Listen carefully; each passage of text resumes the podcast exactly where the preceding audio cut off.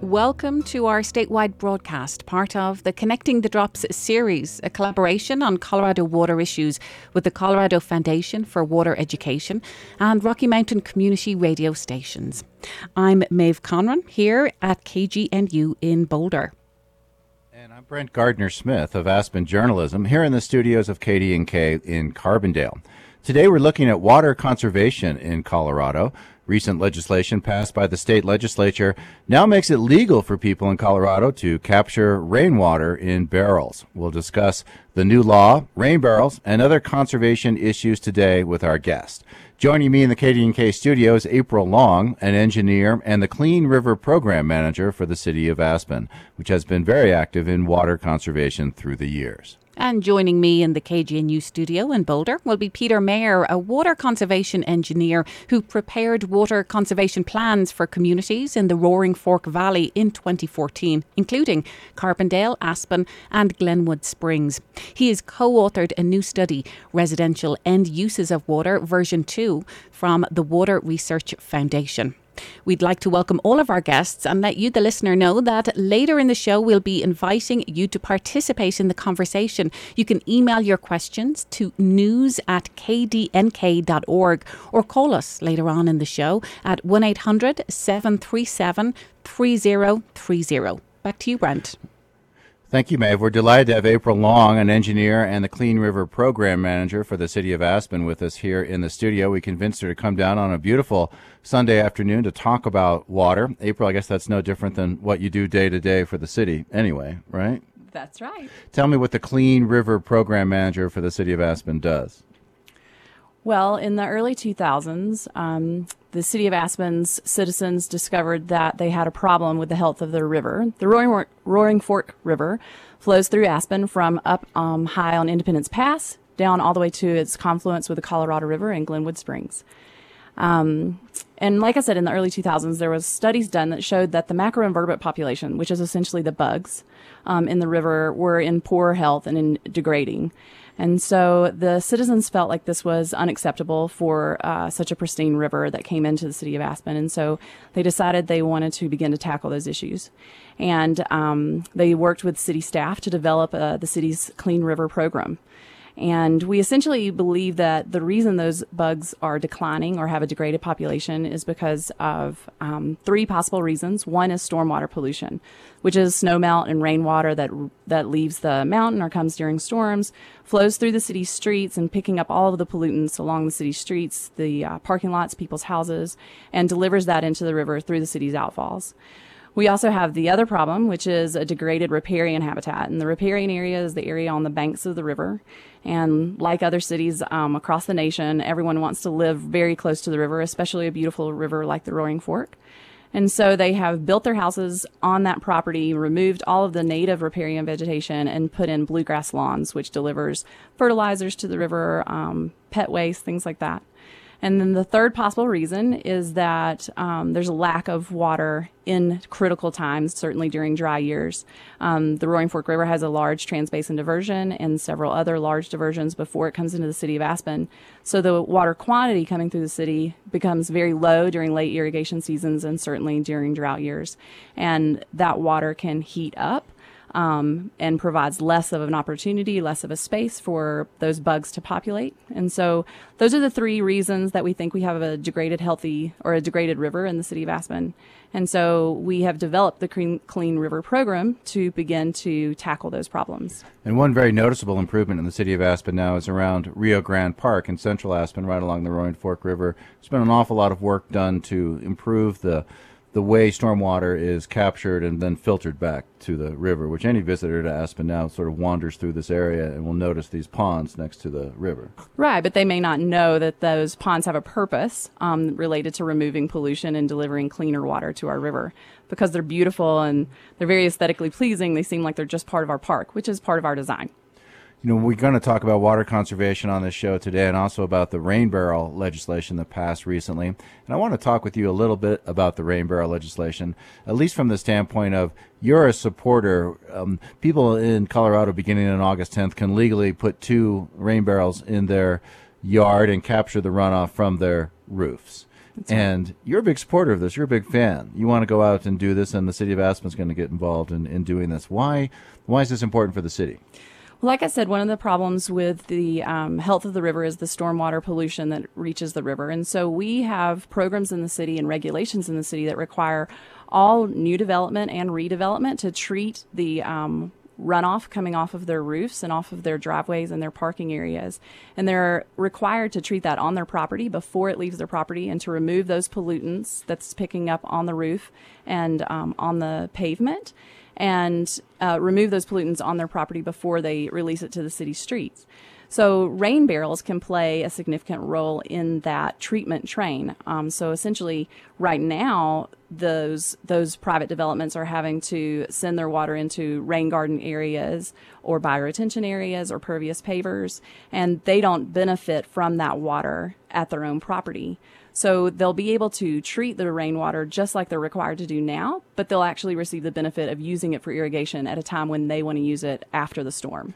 It's interesting that uh, this aspect of the rain barrels wasn't really part, I didn't hear, of the pro-rain barrel campaign, that it could also have a positive effect on, on stormwater management. Right, and one of the other benefits is that as, you know, people tend to connect their downspouts um, straight onto their driveway and discharge that water down the driveway into the, the city's curb and gutter and our inlets and piping system. And so it picks up a lot of pollutants along its way. Um, this will, you know, allow it to go into the rain, rain barrels and then be discharged onto a lawn, which is a natural filter of pollutants. I understand Peter yeah. Mayer is now in the K G N U studios. And Peter, I know you followed the rain barrel Um, legislation very carefully. Did the stormwater management aspect ever come up? You know, I didn't hear it uh, described as, as elegantly as, as April just described, and I actually think that the, the potential benefits from stormwater management may be at least as significant as, as the water conservation potential. And Peter, I have to say I'm a little bit of a rain barrel skeptic. I understand that the program, some of the proponents of it basically said, you know, it's not really going to make that big of a difference, but it's symbolic. Is it okay to, for me to be a little cranky about rainwater barrels, or should I just get on board here and, and be a cheerleader? No, I think you should be a little bit cranky. I think it is somewhat of much ado about little. Uh, you know, they're estimating that if you use your rain barrel religiously, uh, you know, you will save one thousand to fifteen hundred gallons of water per year. Now, that may sound like a lot, but take a look at your water bill and see how much you pay for a thousand gallons of water. It's probably about five to seven dollars. Uh, so, you know, if you spend fifty dollars on your rain barrel, you know, you might pay it off in ten years if you use it regularly.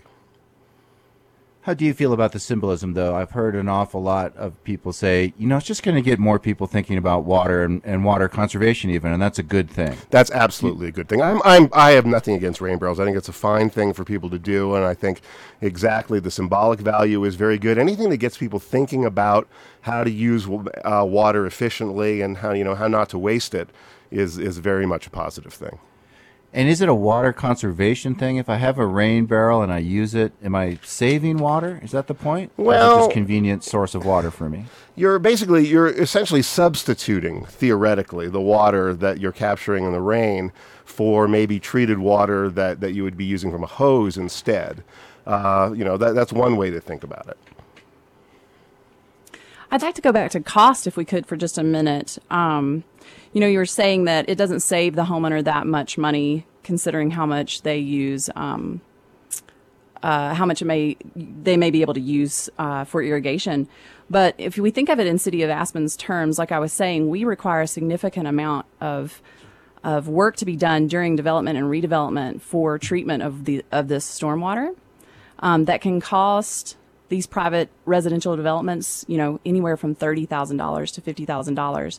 So their ability to de- decrease that is significant um, just because of the stormwater treatment that we require. And I believe it's true in other larger cities throughout the state of Colorado um, that they require this kind of treatment of stormwater before it leaves um, larger private larger private developments. And so you're saying that the the average homeowner could potentially reduce their costs if they manage what comes off their roofs and comes out of their rain gutters a little yeah. better. And then additionally, it could reduce cities' costs. If it was implemented across an entire city, you would reduce the amount of infrastructure that's required to um, move that water through the city. If we're infiltrating that water into the ground, then you don't need as large of pipes that you may need um, if everybody is sending their water straight into the curb and gutter. Peter, you probably watched this uh, bill go through the legislature. It tried, it it failed, I think, two years in a row and then passed, or it failed at least one year. Um, what was the opposition? Why did people not want it to pass? Well, you know, there's a belief that, that, you know, detaining this water, you know, in rain barrels is somehow essentially holding water, a water right that belongs to someone else downstream. And that if you actually want to, you know, do that, then you should file for that water right and, and make make state your claim for that right. Otherwise, you know, the water that falls and lands on the ground belongs to the river and belongs to, to users downstream. And so that uh, sort of a very purist interpretation of that uh, that that doctrine, I think, led a lot of uh, people to conclude that the, the rain barrels weren't really legal in Colorado. Well, it does give everybody the opportunity to build their own little dam and reservoir, right, in a very small It does, it, and I think the the size, ultimately it was the size of the storage that prevailed uh, on, on people to, to support it, because I think you're only allowed to put in two rain barrels, a, t- a maximum of about one hundred ten gallons of storage at any one time. And Colorado State University did a study that basically said there's a negligible effect on the amount of water that's going to be left in the system or not, so let's not worry about that. Basically, right, right, right. That's well, that's right. This right. is something that I um, also disagree with from a stormwater management perspective. That, you know, if you take empty land and build a development on it, um, you're therefore not allowing the water that would fall on that land to infiltrate into the ground. So you're generating a volume of runoff that is not natural to the natural hydrograph of the river, and that a downstream user shouldn't expect to rely on land use practices of upstream Um, homeowners or property owners. And so if you're relying on just the developed ground, um, you know, I think that's a, a risky way to rely on your water use. So it's a more natural state in a way to capture it and exactly. then filter it through your landscape. Yep. And and if April had been the state engineer for the past fifteen years, then we wouldn't have had to have this legislation probably. Well, Peter, I do want to get you and April engaged here in a little back and forth, because I know that you've written water conservation plans for several communities here in the Roaring Fork Valley, Aspen, Basalt, Carbondale, and Glenwood Springs. And so as the expert that they chose to write their own water conservation plan, can you answer this question honestly here with your client live on the radio? Uh, how's the city of Aspen doing when it comes to water conservation? Well, I think Aspen is actually exemplary uh, when it comes to water conservation. I'm not just saying that because I've done work for them. It's because when I first got into the field, w- the first city that I learned about that had done anything in Colorado on water conservation was Aspen. Aspen has really, uh, in some ways, been the leader for the entire state, I think, in terms of municipal conservation, really taking it on as a responsibility of the water utility. Uh, and and that had le- then led communities like Boulder and Denver and other places in Fort Collins and Greeley to take it up, uh, I think, uh, also very seriously. Um, so, the, the you know, I, I, I have nothing but praise, I would say, for, for the efforts that Aspen has made, and it's been a, it's been a sustained effort. That's the other thing. Water conservation, you know, they're, they're, they're, people tend to conflate drought response and water conservation. Water conservation is really sort of this long-term effort to reduce consumption, and it take it does take years. You know, it takes a long time to change out all the toilets in your community. It takes a long time to to get everybody to get a new clothes washer. It takes a long time to get to make people uh, change their landscape uh, and and to alter the irrigation patterns. Uh, so so that's the kind of thing that, that you know, it takes leadership uh, to to do something like that and to to stick with it for for the long term. And that's definitely something that Aspen has done. Is there sort of a checklist that develops that you must be able to do this very quickly? Certainly with someone like April, uh, in the sense of or any. Um, water utility manager, are you doing A, B, and C? For example, are you doing metered water rates? Are you doing leak detection? Are there other things like that that are now basic that used to be fairly innovative?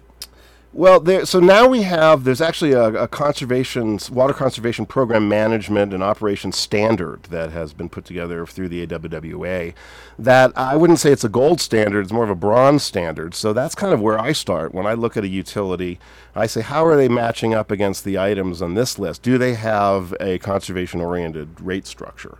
That's one of the most important things, to make sure that you're charging customers so they're paying more and more, especially if their if their usage gets very high and wasteful.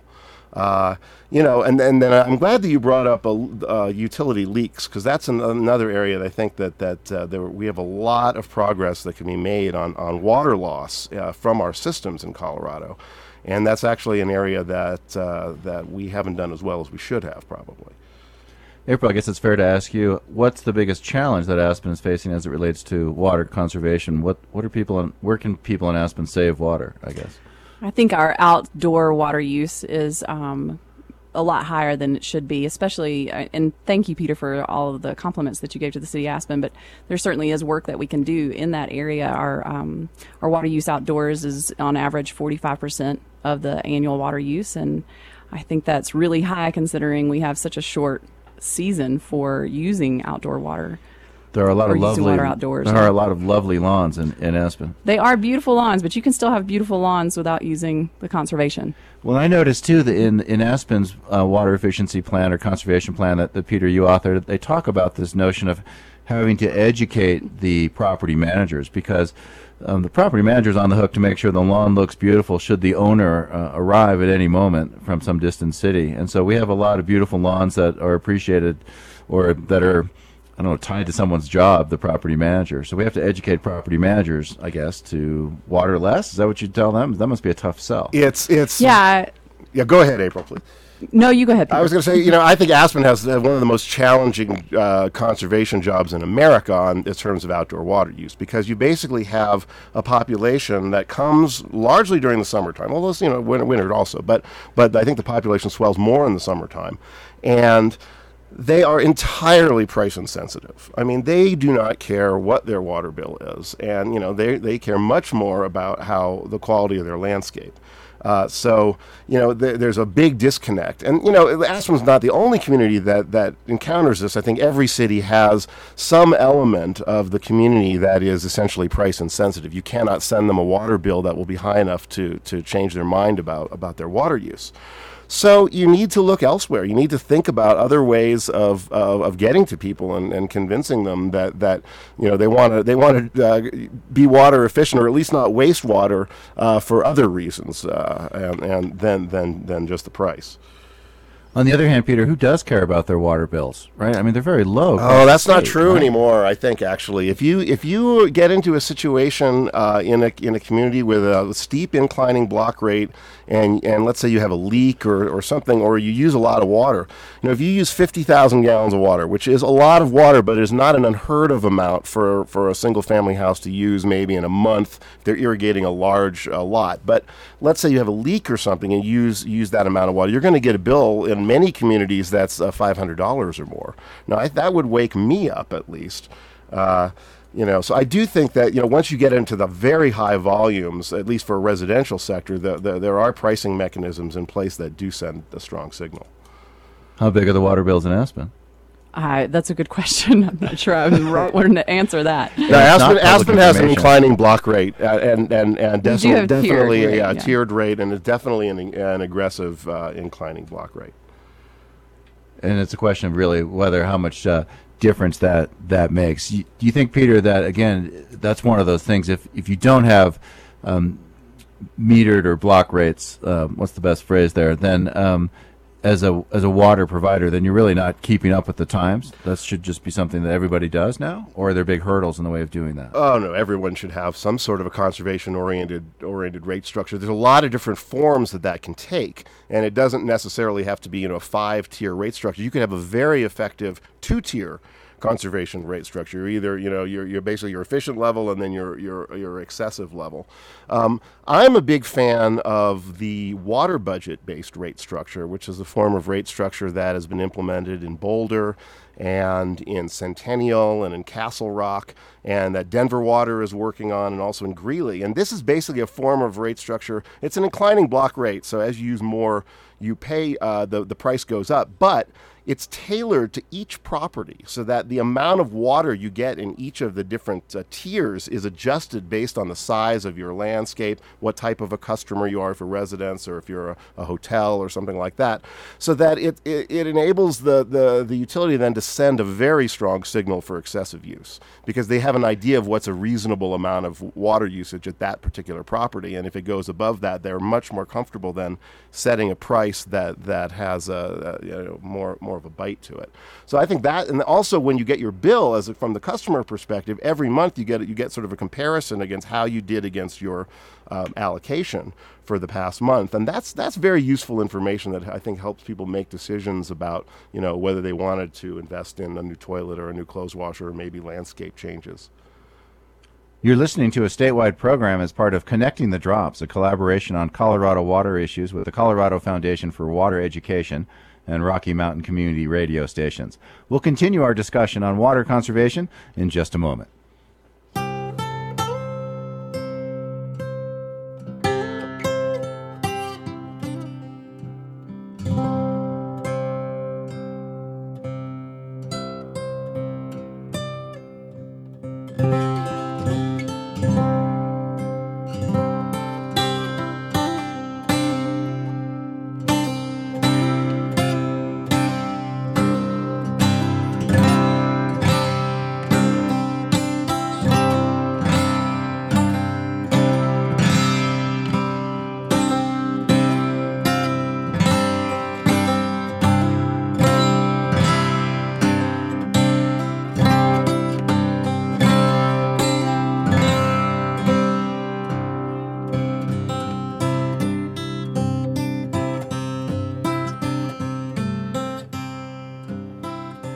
Welcome back to our statewide program looking at the state water plan and other water issues. I'm Brent Gardner-Smith at K D N K in Carbondale with guest April Long. She's the Clean River Program Manager in the city of Aspen.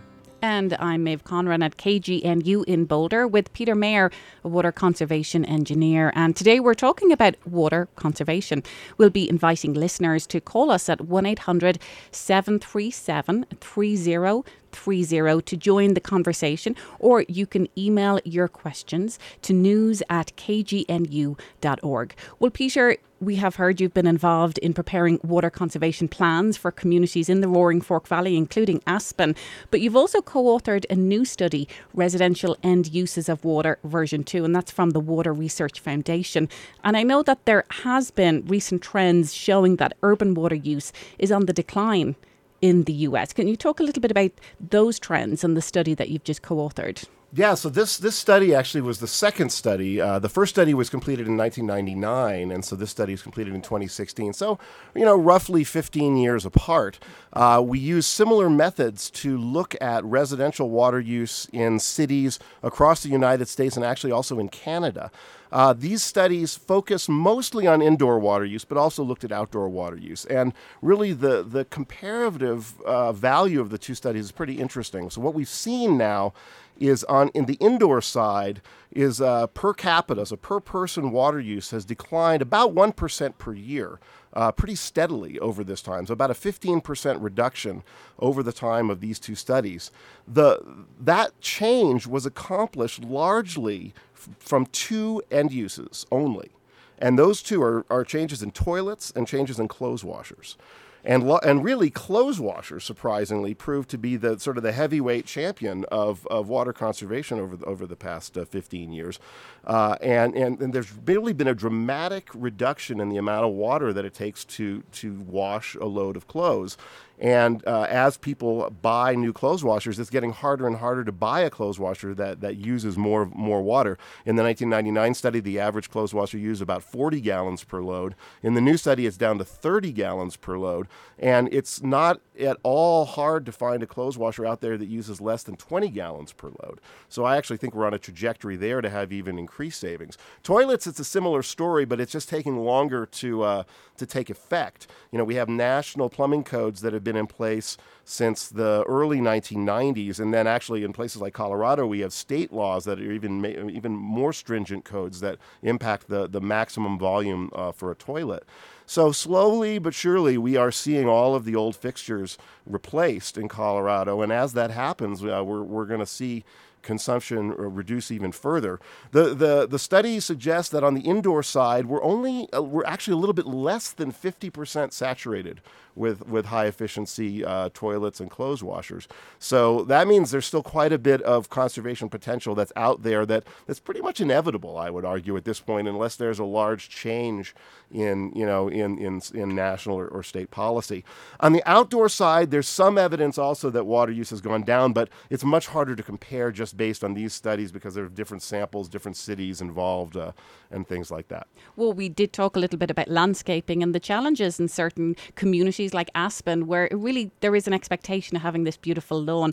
And we talked about the end users a lot there, changing out some of those fixtures to low-flow toilets and showers and, and the washing machines. But we have also seen incentivizing happening at the development end with kind of restructuring tap fees to a certain degree. And that's what developers are charged to basically hook up to a municipal water system. We're seeing cities like Aurora really trying to use tap fees as a way to incentivize developers, pull out some of that landscaping, use lawn as a throw rug as opposed to wall-to-wall carpeting, put in some of those low-flow systems. Aside from Aurora, are we seeing this used successfully in other cities? And is this really something that you think we could uh, make a big impact in water conservation? Yeah, this is huge. And actually, I would say Westminster is the leader in setting uh, conservation-oriented tap fees. And I think Aurora is basing a lot of their analysis on the work Westminster has done.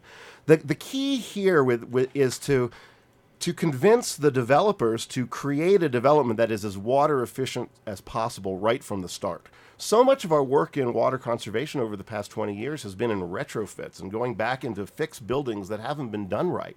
And so this is the opportunity to get it right, smart from the start is one of the one of the ways that they say it. But it, it really makes a lot of sense. And so what Westminster pioneered was the idea that, you know, when you're coming in to essentially buy your water meter, to purchase your connection to the water system, and, and that's determined by how much water you're going to use and how much in- instantaneous water you're going to need. But but if you if the developer is able to show that they're going to install a lot of uh, high efficiency fixtures and, and reduce consumption at the site, they could get a, a reduction on that that tap fee, that buy-in fee to the water uh, system, and that is a huge benefit. It's really a benefit both to the utility and and to the developer. For the developer, it makes it less costly to build the, the development, presumably than the homes or or, or the business, whatever they're building is going to be more affordable. From the utilities perspective, that that site is going to use less water, and that gives them extra capacity that they can use for other purposes, including uh, providing it to other customers if, if they need. The key thing that West, Westminster's added in, though, is they've got an aspect. They make sure that those developments continue to use less water over time, because just because they say they're going to use less water doesn't always mean that they actually do. So they've actually put in mechanisms to track the water use after the developer has then made this agreement, and if, if usage exceeds the the uh, volume that, that was projected initially, then then they have a way of actually getting additional uh, revenue or, or additional money to, to pay for that that portion of the system that, that they hadn't allocated properly. So this is a this is a huge area, and I would expect to see a lot of utilities in Colorado looking very closely at this and adopting similar approaches. Well, particularly when we are looking at the population growth being estimated to just explode here, particularly in the Front Range. The state demographer says a twenty forty population forecast is about seven point eight million people. That's up from about five million just six years ago, and about two More than two million of that growth is likely to happen along the Front Range between Pueblo and Fort Collins. So it seems like it's it's imperative for those Front Range cities, Westminster, Aurora, all of these other cities seeing massive population growth. Do they even have a choice at this point, Peter? They don't. They don't. Now, not all of these cities are poised for, for huge growth. Places like Westminster is fairly built out. Places like Boulder is uh, less so. But there are other places, yes, that are poised for huge growth. Uh, I think uh, we do have some good examples, though. So there's a new development going in south of Denver called Sterling Ranch. That's going to uh, ostensibly be one of the most water-efficient communities ever built. Now, you could argue that it should never be built in the first place. That's a whole different argument. But the, given that it is going to be built, it's going to be hugely water-efficient, and they're going to have built-in water budgets, built-in low-income back, uh, low-impact development aspects to, to retain stormwater, uh, as April was discussing for Aspen, uh, as well as you know, uh, low-flow fixtures and, and a bunch of mandatory fixture uh, features. So it's going to be very interesting to see how that goes and, you know, to what extent that they're successful at, at creating a, a high-efficiency community there. That's Peter Mayer, who's a water conservation engineer, my guest here at the K G N U studio on this Sunday afternoon. We are part of a statewide call-in show in collaboration with K D N K in Carbondale, and we're doing this as part of our statewide water series, Connecting the Drops. Today's show focusing on water conservation. Back to you, Brent Gardner-Smith at K D N K. Peter, I do have a big picture question for you. It seems as if per capita use of water is going down. Certainly the reports you did for the communities in the Roaring Fork Valley showed that cities are being able to drive water use down, or at least conservation rates up. And yet, when we talk about a statewide need for water, certainly in the context of the Colorado Water Plan, it's always based on, well, we need to do this because our population is growing so much. Well, if in fact we're driving water use down even as populations increase, is population growth really the, the boogeyman in terms of water use, or do we got this? That is the that is the multi-billion dollar question that, that Colorado is going to have to look in the mirror and ask itself over the next few years as we start to update the State Water Supply Initiative and take a look at what our gap really is. Because just as you point out, that we now really, I think, can honestly say we have a disconnect between population growth and water use. So that that we do not necessarily, we're, I mean, obviously there's some increment of water use increase that's occurring, but that's being offset uh, by by decreases in the existing population. So for some period of time in the future, yes, I do think we are going to be able to keep up with population growth largely through conservation, but it is not, that is not, we're not going to be able to do that forever. And it would be irresponsible of us, I think, to to think that that was going to solve our problems uh, forever. It's it's helped us a lot over the last twenty years. It's going to help us some more. But we need to take a, a hard look at, at, at what's going to happen and, and, and, and how popular our state is, I think. I think, I think, frankly, some of the population forecasts we've been looking at may be underestimates given some of the changes that we've seen. I know that's a horrible thing to think about, but the last few years have been startling. Uh, you know, uh, with with some of the, the growth in Colorado. Peter, it's also struck me in the plans you wrote for Aspen, Basalt, Carbondale, and Glenwood that basically they all seem to be uh, within the scope of, of their water needs, even though their populations are growing. Are they unusual in that respect? And, and certainly, April, with Aspen, um, is is Aspen going to be limited by how much water it has, or does it have plenty as well? I just asked you both a question at the same time. I apologize. Why don't you go ahead, Peter? I think that um, you know what you're seeing is examples of good water planning. I mean, these this the, our water systems in Colorado are remarkable, and you look at the history and the effort and the work that that it took to create these water systems. You know, the, there there's some remarkable work that was put in, and some really good planning. And they were planning for you know they didn't understand you know the conservation wave that was going to hit. Uh, you know, twenty years ago. So they were planning for much higher demands. Uh, you know, so we're actually benefiting, you know, from from a lot of the work of of our forebears here, I think, in, in developing the water supply. And that doesn't mean, though, that, that we can sort of rest on that. We really got to make sure that we're continuing to, to plan responsibly for the future. Aspen would seem to have the water it needs for the I would, future. Well, I would agree with Peter. And, and just to add that, you know, because of the city of Aspen's Um, forward thinking and approach to water conservation, we have been able to meet the needs of our customers and our growing population. Um, there's certainly unknowns. I mean, we're still talking about climate change and exactly what are we going to do. In the city of Aspen, climate change is a, you know, obviously a, a critical um, planning effort that we're going through. And we, we're trying to think of things like if If the timing of our snowpack is different than it is now, if we don't have snow on Aspen Mountain on Christmas Day, what are we going to do? And the city of Aspen doesn't have a backup water supply. Um, we don't have a storage element. Um, so it, it can be, you know, it, it looks okay, but there's the great unknown that we can't plan for.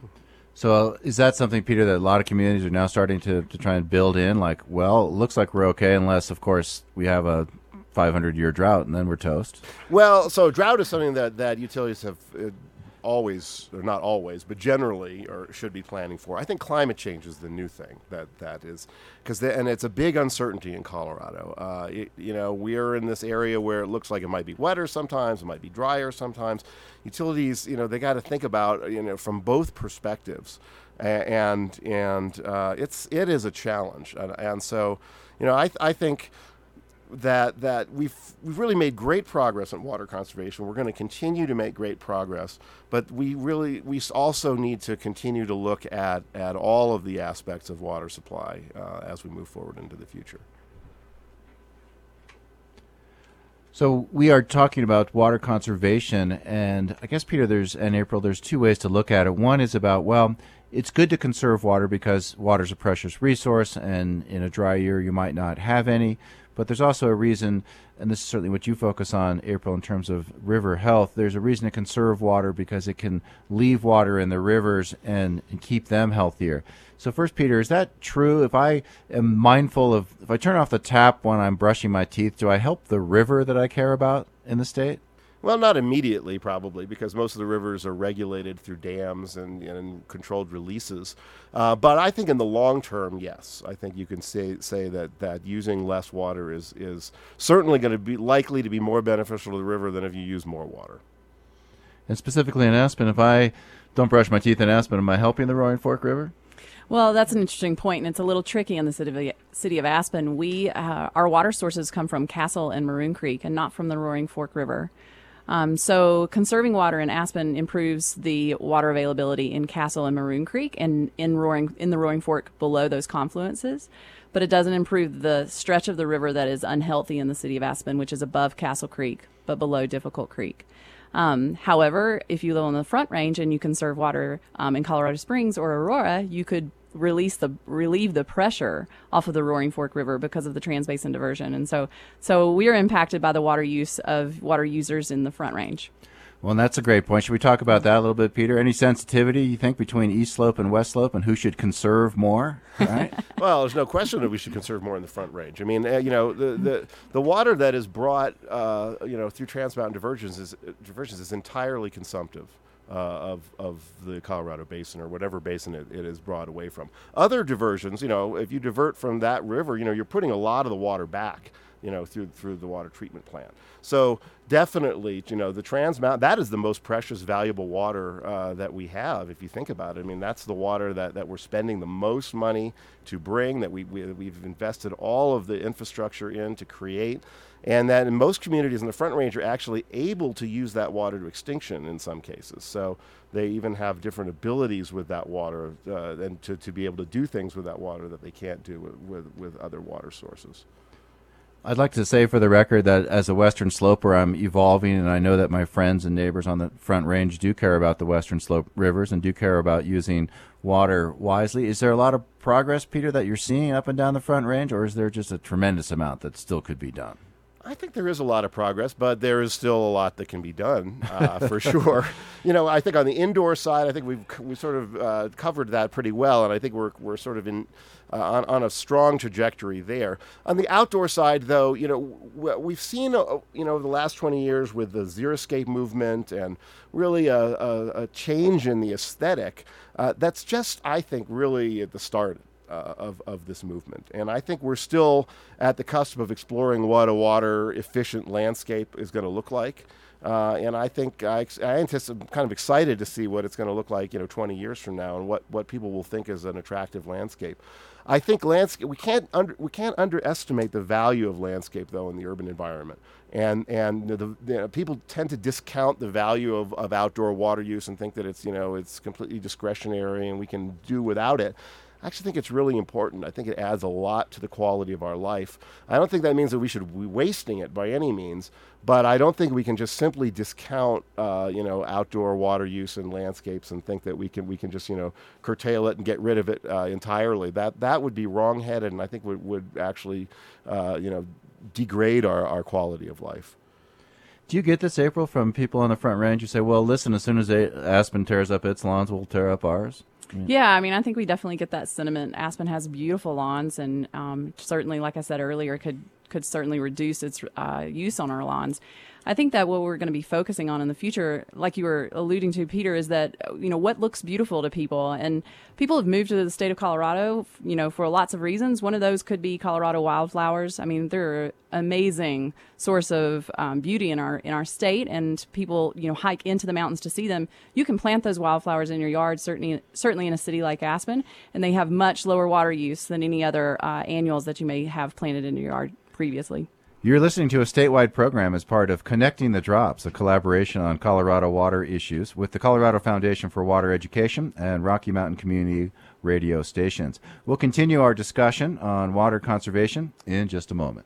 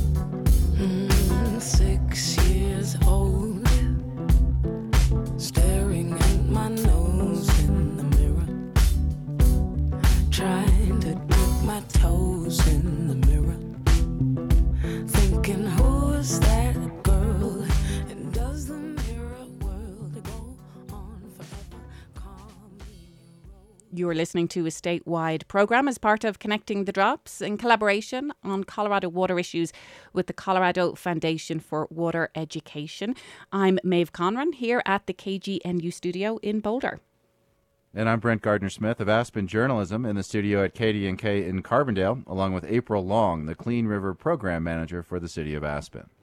Well, Peter Mayer, our guest here at K G N U, I know your focus as a water engineer is really on municipal use, as is April's in Aspen, and that's been the focus of our conversation here on conservation. But it seems that the elephant in the room, anytime we talk about water use or water conservation in Colorado, is agriculture. I've heard different statistics, but it seems that about eighty percent of water used in the state is going to ag, and so when we're talking about installation of low-flow toilets or xeriscaping or all of these different measures that we've been discussing, are any of them worth anything when we look at the huge volume of water being consumed by the agricultural sector?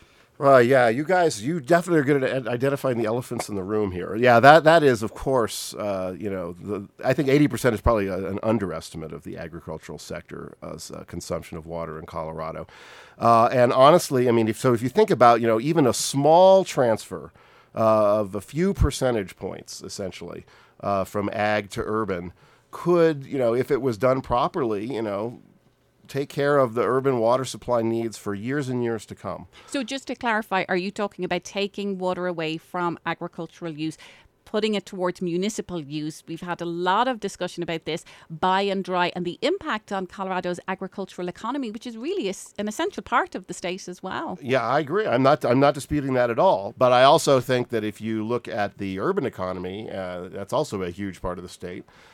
And uh, a small, uh, you know, the, the other the other thing, elephant in the room with the ag sector is that they say don't do anything with our water. You know, meanwhile, they're when the time comes, they are very much happy to sell their water rights uh, when when the appropriate buyer emerges and and you know the the, the, the time occurs. So, you know. We we have to live with the reality that we have a private property right out there, which which is water, which and. and there is going to be some amount of water. There's, it is undeniable in Colorado, I believe, that there is going to be some amount of water from agriculture that is moved, that is some land that is going to be dried up, and that water will be transferred to the urban sector. So the question then that we have to ask ourselves is, how are we going to manage that transfer? Can we do it in a way that that minimizes the impact to the agricultural community, that maintains agricultural buffers around communities, and, and maintains the most highly productive agricultural land and valuable land? You know, if we, uh, you know, then this is where I'm, I'm going to really step on sometimes. You know, if we leave it to the free market, we may not get the, the vision of, of water, agricultural water use that we want Uh, for the long-term future. Does it have to be either or? It always seems that we're putting these two things in some type of oppositional, uh, you know, scenario. It's either ag, it's either urban growth. Is there a way to have both? Are there conservation methods that could be employed in agriculture here in Colorado so that there is more? Yeah, and we're, we're, a lot of work has gone on in this, and, and sort of where we had temporary leasing. So, in, so really, the big the big crisis for the cities is drought years. That's when the cities run. In, in normal years, most cities have enough water, and it's not a problem. It's the drought years where where, there, where the the real crises occur, and so that's when they try to establish uh, a temporary lease arrangement so that they can uh, temporarily take agricultural water and then bring it to the cities and use it. The, I am strongly uh, in favor of these type of arrangements. There's very compli- complicated arrangements that need to be made to make sure that it uh, vi- doesn't violate Colorado water law and that the, wa- the water rights aren't lost. Uh, and, and people are very conscious and, and, and worried about that, and I can understand that. But I do think this is an important uh, element that we need to continue to work on. This really could be an important solution for the future. And I know that is happening in certain ditch uh companies in southern Colorado particularly, but you do mention Colorado water law, yet another elephant in the room, Peter, because it is incredibly complex, and I've heard from a lot of people that really any comprehensive legislation on conservation or otherwise is tied up so much with Colorado water law. So what are your thoughts on that? Well, I would agree with that. I'm, I'm not an expert in Colorado water law. I, you know, I, I know enough probably just to be dangerous. Well, you have, though, been involved in, in some pieces of legislation. Talk a little bit about um, one that was not successful. I know that you were working on yes, one with yeah, Casey well, Becker. So, so the, uh, we were we were very happy about the rain barrel legislation that passed this year, but there was a, a less happy story uh, on on uh, another piece of legislation. I worked with uh, Representative Casey Becker to pass uh, a le- piece of legislation that would have required Uh, water utilities of uh, any any size, you know, more more than uh, essentially covered entities in Colorado, to annually conduct a water audit, which essentially establishes the volume of water loss in the system through through a set of prescribed procedures established through the American Water Works Association. This is the legislation that has been very effective in Georgia, in Tennessee, in Texas, and then recently was just passed in California.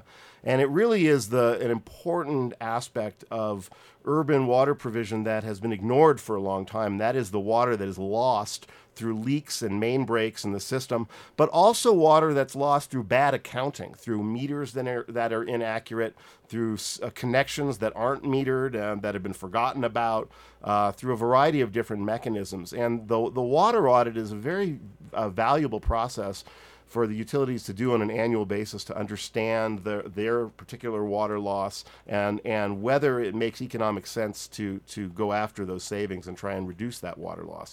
And particularly the real losses of water, you know, the physical uh, leaks in the pipes, things like that, that that's consumptive loss uh, to the system. And that that's the highest value water that these utilities have paid for and, and, and brought and conveyed and treated to E P A standards, and then it's just leaked out of the system and lost. So it really is is worthwhile to go after. Uh, um, Casey Becker and I are, are hopeful that we'll we can reintroduce this next year. We know in Colorado it takes multiple years to uh, get legislation on, on water through the uh, through the General Assembly. Usually there's a f- several years of education, and, and definitely that's what we were doing this year. That's Peter Mayer, a water conservation engineer. He has worked on water conservation plans for communities in the Roaring Fork Valley back in twenty fourteen, including Aspen and Carbondale and Glenwood Springs.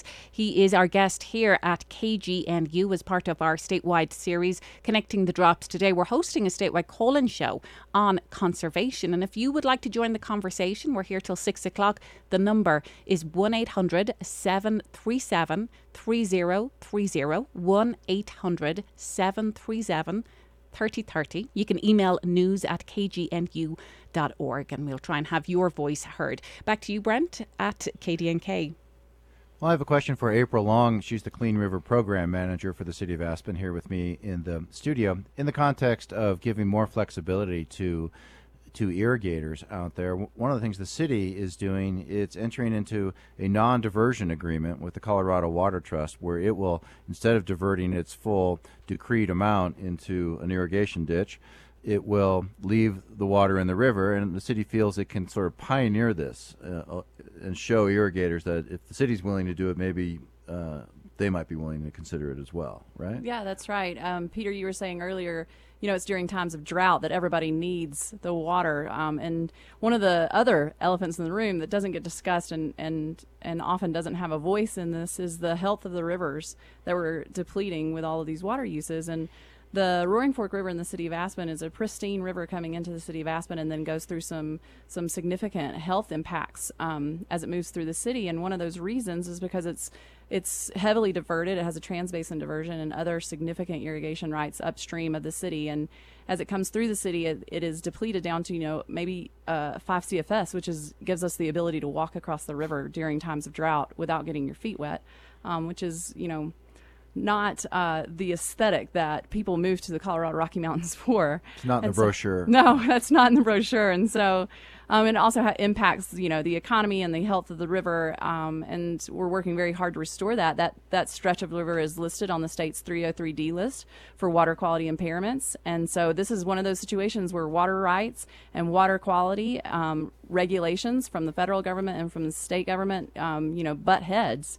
And so the city is working with the Colorado Water Trust and with, I believe it was Senate Bill nineteen of last year, that allows us to stop irrigation um, or stop diverting into our irrigation ditch um, during times of need for five out of ten years without having that um, be a problem in our accounting for our water rights. Um, so it gives us that ability to, to return some flow into the river to try to improve that health during times of need and times of uh, critical droughts. And I think what's notable about that is the city's sort of pioneering this this use of non-diversion agreements, and now a number of irrigators here in the Crystal River Valley outside of Carbondale are also considering them. So we have a caller. Uh, we'd like to take a call from Joel in Glenwood Springs. Joel, you have a question for us? Yes, I do. Uh, Go ahead. It's not a question, Zach. It's just a comment. Um, I live on the Colorado River, or excuse me, the, sorry, a little nervous, the Roaring Fork River here in Glenwood Springs, and uh, uh-huh. I just wanted to thank you for all your efforts with the conversation uh, in conversation that you have today. I plan on, now that I'm able to, start my own water barrels and uh, start watering my garden out of that. Well, Joel, thank you for your call. It's interesting to um, talk about conservation on a day when the Roaring Fork River is is rising. And maybe this is a question for you, Peter. These are we having this conversation at the wrong time of year? Should we be doing it in late August when things are, are dried up? Because here on the Western Slope, this week anyway, it sure seems like we got a lot of water. This is the best time to to plan and implement water conservation. This is actually when, when I think uh, you can really do things. Uh, it, when we're water short, it's all hands on deck, and, and it's very difficult to, to actually get the, the sort of long-term conservation as, uh, elements taken care of. It's it's much more of a crisis mode. You know, drought presents opportunity, and certainly there have been, been a lot of progress made in, in those times, but I think this is the great time to be working on water conservation.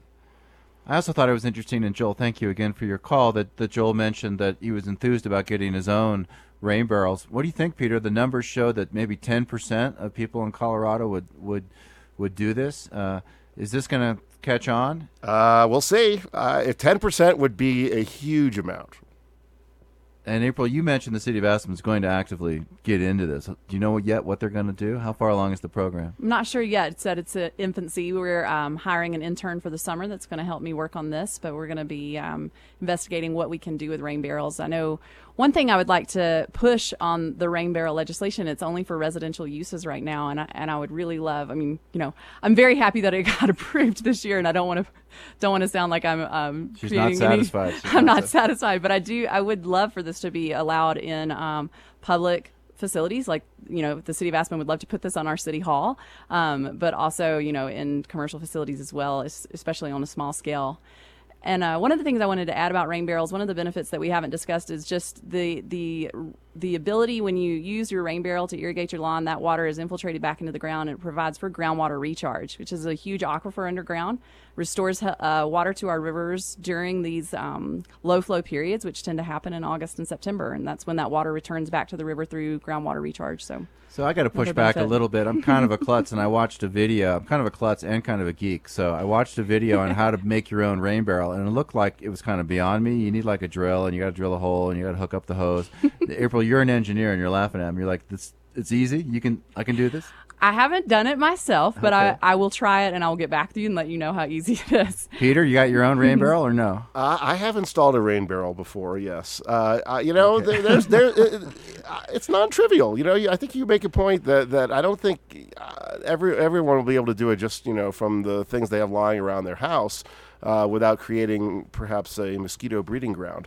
But, um, you know, I, so I, I think you know, home, your Home Depot and box stores are probably going to start uh, doing a pretty good business in these things. I mean, they do have to have a screen, and they do have to be closed, and this notion of getting enthused about it and then blowing it off and leaving an open barrel on the side of your house, that's not the point, right? Because that is that definitely is not the mosquitoes. Point. That would be counterproductive. That's how I probably uh, would most likely approach it. Peter, I think it's fair to throw you a real open-ended question. We got five minutes left if anyone uh, else would like to pose a question. I think it's fair to pose one to you, Peter. And this is, you've done these plans for the Roaring Fork Valley. Then the Roaring Fork Valley did a regional water conservation plan. How unusual is that in Colorado? And should we be expecting more regional cooperation among utilities? So the, the work in the Roaring Fork Valley that, that I participated in was really an exceptional uh, situation. That was a great cooperation Uh, of the five communities, and um, also with the Water Co- Colorado Water Conservation Board and the Rudeye Reservoir Authority. You know, it, I don't think all areas of Colorado are capable of that sort of uh, uh, community and, and collective uh, cooperation. But I do think that it is something that other communities need to, to start thinking about. Uh, and I know that in the, the Grand Valley and in the Grand Junction area, they've done a regional water conservation plan also. So it, it's not like it's unheard of. But there, there's something like that has, you know, not been done as successfully, let's say, in the Front Range area. I mean, there's there's been some Doctor Cog efforts and some regionalism, but largely uh, water conservation has been uh, sort of a utility by utility um, effort. And I, I think there could be some a, a lot of uh, benefits to utilities actually teaming up, particularly on, on topics like water loss and things like that. They they can really benefit from working together, I think, and, and teaming resources. Well, Peter, we just have a couple of minutes left, and I do want to ask you a question about greywater use, because Denver is seriously exploring this. And Denver Water itself, according to their estimations, they say that for every one thousand greywater systems that could be installed in single-family homes, enough water could be saved to serve about one hundred twenty-five households per year. I mean, do you think that's something that needs to be explored by municipalities, particularly the very large ones already and the ones that are expecting even more population growth? I am not a big fan of residential greywater. I think that it's, uh, you know, there, there's potential there, but in general, I think having a lot of small systems where the water is being re- treated and reused, There, there is potential for health, for negative health impacts, uh, and it concerns me that that that you there you might not have the regulation uh, and and the oversight to, to ensure the public health is, is maintained. That's that the, the public health aspect is, is my single biggest concern uh, with greywater. The second biggest concern with greywater is I don't think it's very cost effective. I think that w- if you look at doing greywater maybe on a more of a community scale uh, or neighborhood scale rather than a household by household scale, it, it might, might look more attractive. Um, but, uh, you know, in general, I, I don't think that that is uh, going to be a, a real long... Tr- I, I like rain barrels. You know, I think it's a good thing to think, you know, there's, there's positive aspects of it, but I don't see it as really a, the long-term solution to the large water supply issues that we face. Well, I'd like to bring April Long from the City of Aspen in here. You have something to say about greywater use.